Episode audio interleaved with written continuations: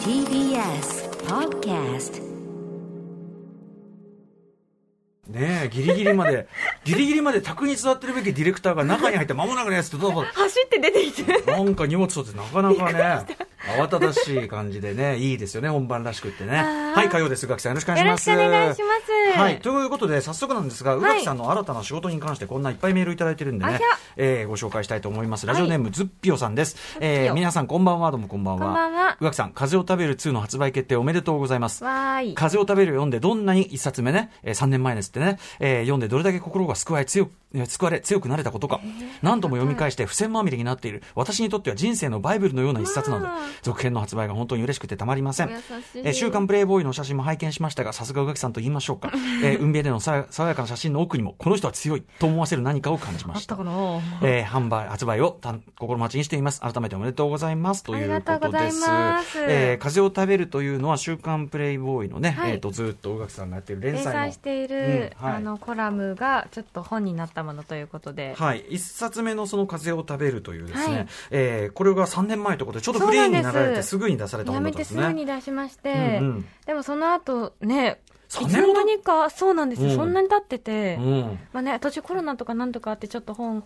ね出せないねとかって言ってたといこやろででも結構この間、いやこれ、その、風を食べるの一冊目が3年前として、その間何冊出しました、だって結構めっ、ちゃ出しましたねチョコ出した、チチョコ出した漫メ画出イし、ク出したたメイク出した、漫画出した3冊くらいかな、うん、すごいですよね。一個一個しかも結構ドスンとした本だかいやーあら。りがとうございますあげくの人生はロックだをまとめたこの風を食べる2がまた出るということで。はい、ありがとうございます、はい嬉しいですいかがですかこの3年を振り返って、宮城さん。本当にねあの自分自身もすごく変わりましたしそれはもちろんあの不利になったってこともありますしお仕事の質がそもそもね犬も飼ったし、うん目も良くなったああ、あなるほど。すごい変わったと思って ICL はいはい。でもちろん社会的にもといううかん世界的にもね、ものすごく変わって女優さんまでね、やあられそてうるそわうけやっですてかまらしたねねそうそういうこともやっそんなたようなりこととかもはい、ね、 コロナ禍もあってどうしてもちょっとあなんていうんだろう人との距離感が変わったりもしましたけもどち、ろんもちろんうんそれを含めてなんかあうん3年経ったなって記事を読んで記事っていうか自分のね原稿見てたら思いましたでもやっぱその3年より前は会社員として、はいまあ、TBS もちろんね頑張ってらっしゃったけど、んなんか今のその宇垣さんのすごく宇垣さんらしいスタンスってことを考えると、ウェーイはいのめっちゃいい3年でしたよねはっきり言ってね。あの改めて「風を食べる」読み返して、ええでええ次の今回の入れるためのものを読み返したらね、肩の抜け力の抜け具合というかやっぱね、うん、バカになってて完全にそれ はあのいいい私い意的味でにねはいい意味ですだからそうだよね。そうなんてのびのびしてるバカなんだろうと思ってう読んんでうて、んいいうんいやだからあなって思いの。ましたいいですね好きな、やっぱそのあのご自身のその思考を生かしたこう仕事も増えただろうし、はね、だからあの、いやいや、何よりでございますし、ありがとうございますだからいいね、だからそのおつなもんかもね、一冊目と読み比べるのもね、うんえ全然違う今の上木さんとノリ違うとあるかもしれないよね、やっそぱうね。なんかもう完全にね一作目は切れてた切れてた常に切れてる怒った怒ってんなーみたいな。ねやっぱ若者って怒るものなのかしらって思いな確がからにね、そういうこともあるかもしれないけど、はい何よりでございます。あえりっがと、とうござい10ま月す26日水曜日に、えっと、風を食べる2出ますので、素敵なね、あの、石垣で撮ってきた、はいグラビオ石も垣に行き、あの、珍道、珍道中に関しては、今後 そうのシュープレに乗ってますん で帰ね。れないよ今日って言われてうんはみたいな うんあの、馬ちゃんに乗って、馬ちゃんは超可愛かった、ちょっとちょい小ぶりな感じの馬ちゃんあでそすうけでど。すね、あうんのやっぱりその島の馬なのちっちゃくって、あ、そういうことなのね。はい与那国島。うんそう与那国牛うん馬って言って、与那国馬なんだはい、牛もねすっごいその辺あたりへー歩き回っててもう色綺麗ね、毛並みさすがあそ。うめちゃめちゃ、すごいちっちゃくてそれにエメラルドグリーンの海とさ、そ海入ってっちゃってねうもう、ちょっこのとままお嬢さん帰ダメですよってう帰ね。るのやめてやろうかと思いました早、早まらないでってこうね、普通に言ったら言う感じで。 こいつがどんどん入っていくんですよあ、行く、行くまん馬ま。さんがで入ってうんてしかもブフーって言うから怒ってんのかと思って、うんうん怒ってるんですかって言ったらいやこれは温泉に入って気持ちいい時の声ですって言われてなるほどね。水入ってやっぱ馬も気持ちいいんだ。 うおーってずっと言っててあそう可愛かったですなんか天候も、まあ少なくとも写真上では爽やかに見あえそまうすし。ですねあの、うん雨は降らずええ基本的にあの天気良かったです、良かったえ本当ーに我々がこの東京をね、このご見た目のような、この、にご見た目のような、その匂 いの、匂いと暑さの中に耐えている地べたをこう、這いずり回ってる 時に、宇垣さんはこんな天空高く、そうですねあの本当に沖縄の方が東京より涼しいんですよそうな、現実そうだったんだよね。びっくりした私その時ね、まさにね降。り立った瞬間えうみたいんそんな素敵な写真もありますのなでね、ぜひぜひチェックいただければと思います本日、あの、本日じゃないですね、ここのとこ、私もあのずっとあの告知と言いましょうかね、すいませんね。あ全然ですはいよそで、よそで告知する場がないもんで。うん私もここでさせてください。はい、あのすいまーせんするしかないね。違うしたまにしまはしょねう、たまにやらしてもらう誰も推薦してくれないからねちょっと頑張ってんだからさ、ちょあっのとー言わせてよっつって。そういうことでね、 ちょっと後ほどもまたパブバーあの、しますけども、その前にちょっと今日はですね、まあ、海外ドラマに関するね、またいろんな話題が、これも大変。大渋滞を起こしており精ますので。神と時の部屋に入るしかない。本当にいよいよやばいことになってきているということで、えーそのアフターシックスジャンクシジャンクョンションありがとうございます。ちょっとためらいが感じられました。 After Six Junction.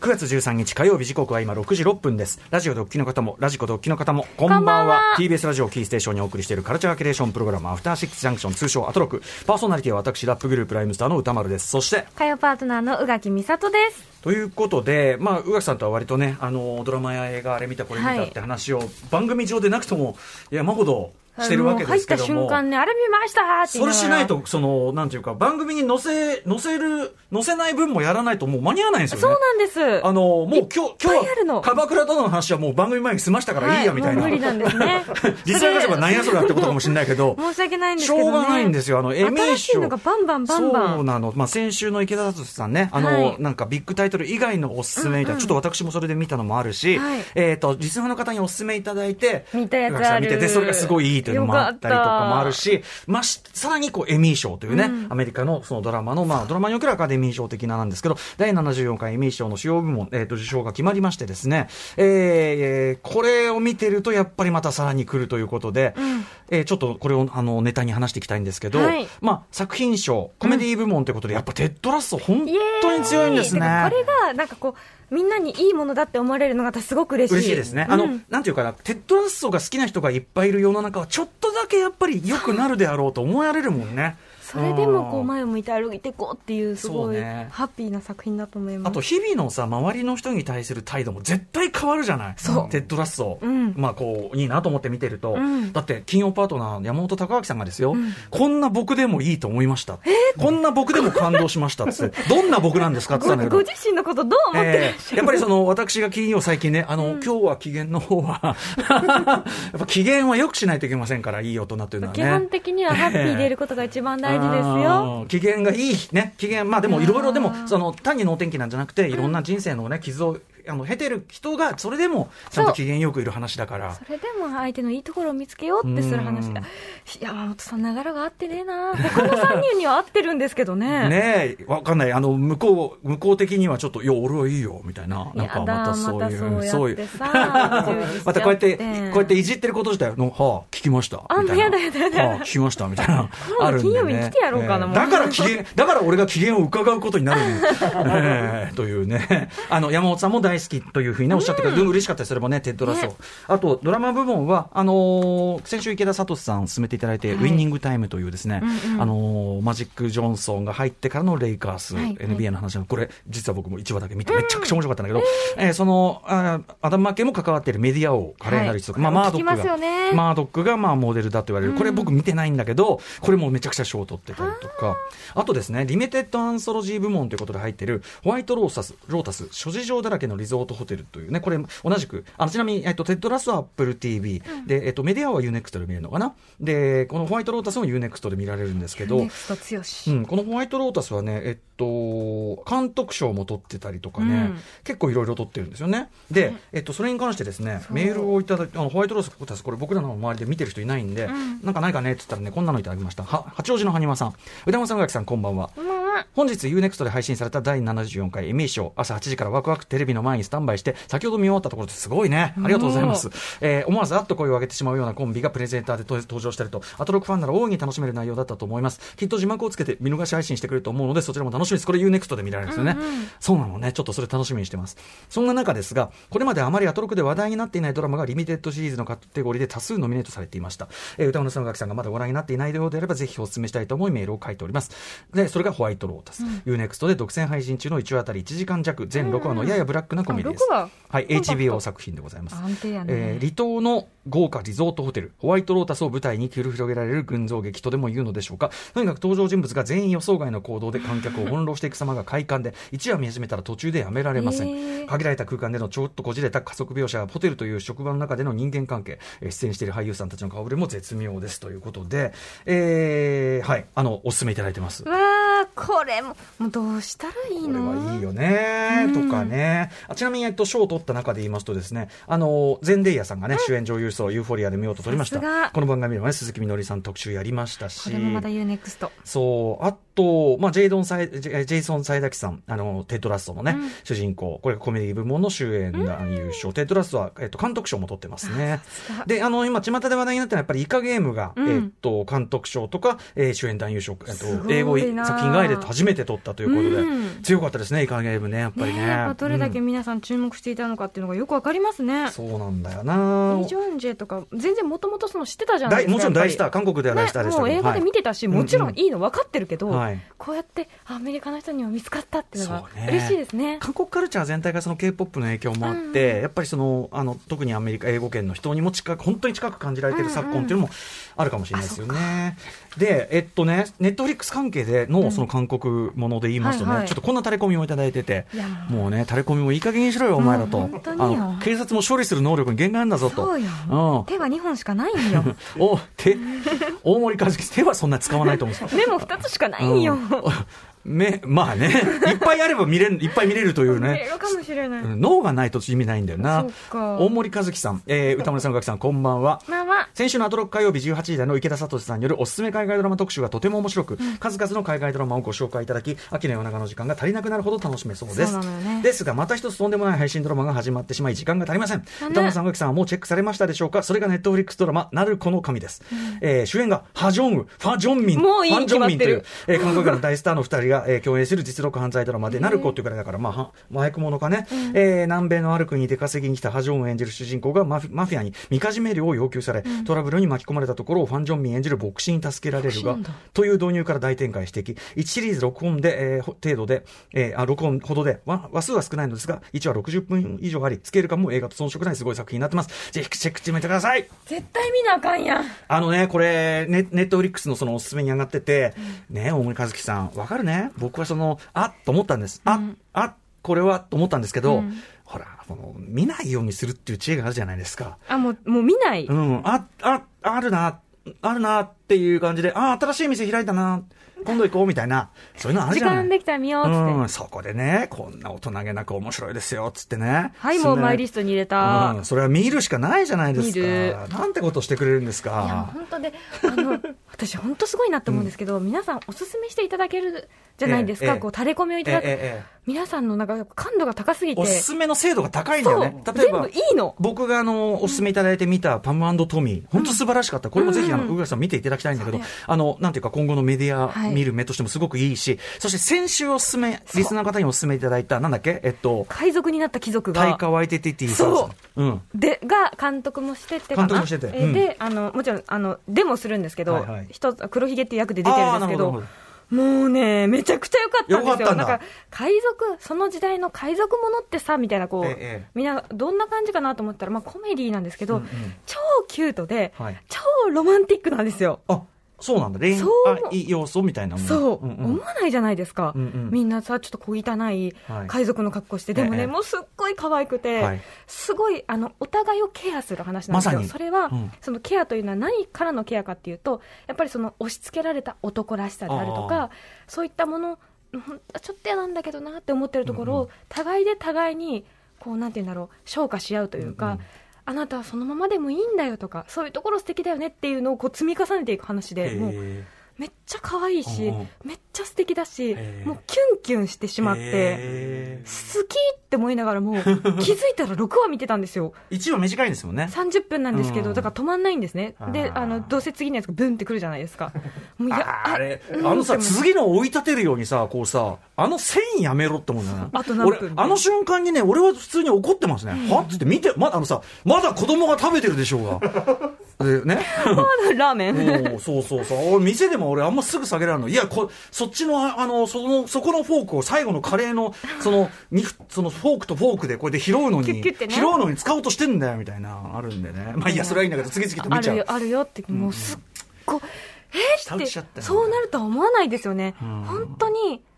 ブロマンスというかもうロマンス。うんうん、素敵な作品でした。海賊になった貴族はい、UNEXT で見られま H す。まあだからやっぱ元は HBO Max なんでそすう、ねこれで毎回その海賊になった貴族の元のえ映画あなあの英語の題多分なんかあの、俺たちの旗はなんたらみたいなのが出てくるんですけど、うんあの題の出方もすごく可愛いんですよタイトルの出方も、へー作りもだからやっぱ大河ワティティってセンスもいいしそうその意識高くてちゃんと面白いみたいなそうなんで、ですうん、両立できてるというかな、うん全然見ててイラってすることがないうんうんうん素晴らしかったうわじゃあこれ進められ見てほてしい今今すごい進められてああうん本当によかったんだみたいなああ本当にいいよでねその当 然当然プロの勧めるその池澤言聡さんってがよお勧めいただいた、うんあのーいくつかお勧めいただいたんだけどまずそのウイニングタイムレイカース帝国の、えー誕生というこれも UNEXTHBO でもともと作られているドラマで、えーっとまあマジック・ジョンソンがこうえレイカースレイカースはその割とこう人気あのバスケットボールですねバスケットボールそうあの NBA 全体の人気がちょっと70年代後半、ちょっと低迷している時に、えー、と入ってきてというような話で、まあ、実在の選手たちがいっぱい出てくる話で、あのこれがやっぱりあの池田さんもおっしゃってた通りまさにアダム・マッケイの手法あのそのものというかもうフィルム使ってめちゃくちゃだから70年代後半まず91年にマジック・ジョンソンがどうやらそのエイズの宣告を受けるところから始まって。そそのそれがちょっとつかみになって、でそこから遡って79年彼がまだ大学あのバスケで活躍してそのいわゆるドラフトで取られていくっていうところから始まるんですけど、へーでやっぱりそのおっしゃってた通りそのアダム・マッケイでいうと俺たちニュースキャスターみたいな70年代のそういうエンタメというかな70年代のそういう世界にいる、まあ、あのゴリゴリのおっさんたちのん世界、まあ性差別的だし人種差別的だしっていうところを、まあ、アダム・マッケイなんでもうめちゃくちゃバカにしながら、うんこう描いていくでもそれがいかにこうなんていうかな今の我々に通じる、まあ、少しずつ変化していくかっていうところを、まあ、あの特にこう手法として印象的なのはそのフィルムとかを使って完全にその頃の昔の映画みたいなルックなんだけどガンガン登場人物が第4の壁破ってこっちに話しかけてくるねでこっちに話しかけてくるドラマって結構あるじゃないですか、はいシー・ハルクとかも、はいあるんだけどこのねウィニングタイムはね話しかけ率が半端じゃないんですよ。えーもうあの主人公だけじゃないぜ主人公っていうか、まあ、群像劇なんだけどほぼ全員こっち見るしあらあのほぼ全員、まあ、もうしっきりなシーンこっち見る例えばアップでこうやって話しかけるだけじゃなくてこうやってジョン・シー・ライリー演じるそのね、あの後にオーナーになるこうあれがこう運転しててこ車運転してるから結構遠くなんだけどこっち見て「いやーだからね」ってずーっとこっち向いて話してるみた いな。で説明をすごいしてくれるそうなんです。かで、こへれ、ー猿渡由紀さんというアメリカ在住の、まあ、映画ライターというかな、いろいろこうアメリカの映画の情報を書いてくださってる、その、あの方の日経、えーっと、あれのね、なんかね、あの、ウェブで見た記事で知ったんですけど、あの、これちょっとゴシップ的な話なんだけど、まあ、すごく面白いドラマなんだけうど、んなんか、あのーその、こう、オーナー役をもともとウィル・フェレルがすごいウィル・フェレルとアダム・マッケイって、まあ、俺たちニュースキャスターとかコンビですごくいっぱいはいヒット作作ってきたけど、近年は割とこうアダム・マッケイがシリアス寄りの作品になってきて、でやっぱウィル・フェレルはもう見るからに面白いから、うんうんまあ、あんまりキャスティングされてなくて。うんうんで、ウィル・フェレルは同時にレイカーズずっとファンで、もう、あの、この話やるなら絶対俺キャストしてくれ、してよねっていうふうにうんうん話をしてたんだって。でも、で、最初は、もうちょっとシリアス寄りの感じだったんですかね。あの、マイケル・シャノンっていう、わかるかないろんな顔見ればわかると思うんですけど、うん僕すごいやあの好きな役者さんで、はいあの、あれです、あの、スーパーマン、マン・オブ・スティールのゾッド将軍とか、えー一番大きいところだとそういうのとかね、やってますけど、はい、あの、僕はすごく好きな、ちょっとギョロッとした目のね、はいあの、人なんですけどうんも、うんうんうんはい、あの、あれだ、シェイプ・オブ・ウォーターのあの、はいはいあの、追っかける側とかね、やってますけど、マイケル・シャノンさんがその、キャスティングされたんだけど、なんかその、なんかちょっとちょっと変わった演出みたいにちょっとついていけねえなっつって、うんすぐ降板しちゃって。なるほどで、降板したんだったらウィル・フェレル、そこに入れてあげればいいのに、うんその、まあ、なんか同じく流れの名優であるジョン・シー・ライリーさん、まあ、ぴったりなんだけど、うん入れちゃって。で、ウィル・フェレルはそれですっごいがっかりしたみたいで。拗ねちゃったんだうん、なんかそれででちょっとね、あとはそのやっぱり、あのアダム・マーケイはやっぱりそのも描くその題材の元の人とかに忖度しないために、うんもう一切その。追いかけ取材とかしないとか、その完全に距離取って作るんですけどそれもあってちょっとレイカーズのその元チームはちょっとお難しいなご様子とあかーなるほどねあるみたいなんですけどね。そそこまでじゃなかったよとかってあるかもしれないし、そうそううあのねあのキャラクターの描き方で、うんあのこんな人じゃなかったよみたいなもっと全然いい人だったみたいな、うんうんうんあるみたいなんだけどあの、まあ、とはいえドラマとしてはドラマとしてはというかなアダム・マッケイ作品としてまず第一話見ましたけど池田さんお勧めいただいたけどああ面白かったししし、し、し、し。ええで、で、ハウス・オブ・ドラゴンもあるし、ハウス・オブ・ドラゴンはもし、う、面白いですよ。ハウス・オブ・ドラゴンも僕、最新話は、だからもう、ちょっと今日は、ウィニングタイムかどっちかなと思って、まずウィニングタイム見とこうと思って、そっち見て。ロード・オブ・ザ・リングに至ってはもう、ああ、あるなっていう、塔が立ってるなみたいな。あそこにあるなみたいな。うんいやそこのコブラ会でさえ1話でやめてますからね。そうなんだ。コブラ会、この俺が。ああ、だってちょっと、そうなんですよ。だからもう、これはちょっとなんていのそうなんですよ暴力た足りないの。うん。その、ねえあと時間があれば見れるってもんでもないしねっていうのそがうちょっとあったでりすして。ね、本当ね。俺、加えて俺、ラストオブアースパート1、うないさんの森語り、あのリメイク始めちゃったしね。おっと、もう終盤だしね。結構やりましたね。あ 時間がもうないって言われた。そんな中、いろんな、さらにイケてるコンテンツのお話をしていく、そこうんなんなです番組です。この後すぐ、えー、私が言いますね。えっ、と、ソイラのピンプセッションズにライムスターを添えて名義での新曲、えー初恋の悪魔、ダンスウィズ・ザ・デビルが明日配信されるのを記念いたしまして、えージャズバンド、ソイラのピンプセッションズから社長さんとタブゾンビさん、そしてライムスターからマミリーさん登場、えーこの曲について解説いただきます。そして7時から日帰りライブでや DJ プレイをお送りする音楽コーナー、ライブダイレクト、今夜になってきたこちら9月21日水曜日に4枚目の EP「指向性」をリリースする4人組バンド「夜な夜なウィーケンダーズ」から磯野さん登場で今日は生ライブ聴かせていただきますそして7時40分頃からの新概念提唱型投稿コーナーは、あなたの心に残る褒め言葉を紹介する、マイスイート褒め。こんなに嬉しいことはない。そして、8時台の特集コーナー、ビヨンドザカルチャーは、難民と文学特集はいまあ、あのウクライナ侵攻もあってまたさらに難民、ね、いっぱい出たりとか、そうですね世界中で難民ものすごい数、まあ、いらっしゃるわけですけども、えーまあ、ここ日本でも難民への関心徐々に高まっていろんな嫌な事件もあったりしてね、はいえー今年5月には在日クルド難民を扱った映画「マイスモーランド」大きな話題となりこの番組でも評論したりそして監督、えー、と川枝エマさんに、ねお越しいただいたりしました、お手紙もいただきました、えーそこで今夜は難民文学が一つのジャンルとして定着しているドイツを例にとりドイツ難民文学の歴史その背景おすすめの新作などを伺っていきます、えーまあ、難民は決して海の向こうの話ではないというか、まあ、この地球上で共に生きていくための、まあ、本当共通課題あの、難民という大きな話じゃなくても他者と生きていくっていうことで言うならば、本当にあの絶対普遍的な話でもありますそうですねえーなのでこの世界でよりよく生きていくためのヒント文学を通じて考えていくという特集ですゲストは早稲田大学教授でドイツ文学翻訳家の松永美穂さんですお久しぶりでございます番組では皆様からのリアルタイムの感想や質問などもお待ちしています。アドレスは、歌丸、アットマーク tbest.co.jp、歌丸、アットマーク tbest.co.jp まで。また各種 SNS も稼働中です。よかったらフォローお願いします。それでは「アフターシックスジャンクション」行行っっててみみようよう After Six Junction. はい、えー残りの時間でちょっと不法がね、えー、とメールで、あのーお知らせいただきました、えー米粒月夫さん、えー皆さんこんばんは、えーこんばんは映画監督であるジャン・リュック・ゴダールが91歳で亡くなったという衝撃的なニュースが入ってきました、えー自分の中にいるきっと死なない人の一人だったのでとても悲しいですなんかねずーっとこうある意味元気に取り続けてる感じがあったんで、なんかねああそうか当然のことならゴダールもなくなるかというかね全ての作品を見てるわけではないにわにわかファンなんですが初めてゴダール映画に触れた時の何とも形容できない、えー言えない感情は、えーずっと大事にしておきたいです今夜は大好きな女で女であろう女は女であろうを見直そうと思いますご冥福をお祈りしますということで、そうかゴダールこれ今宇垣さんにゴダールの説明をししようとしてなかなかできなかった After Six Junction.